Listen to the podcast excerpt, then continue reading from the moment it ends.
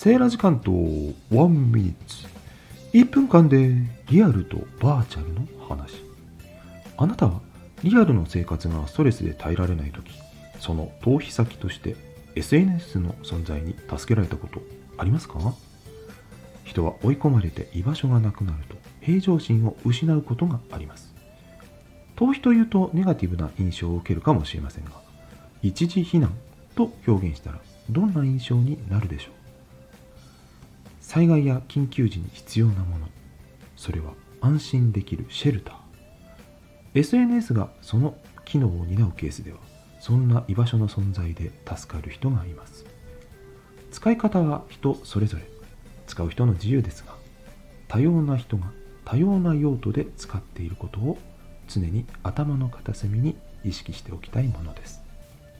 ハッピーな SNS 活用。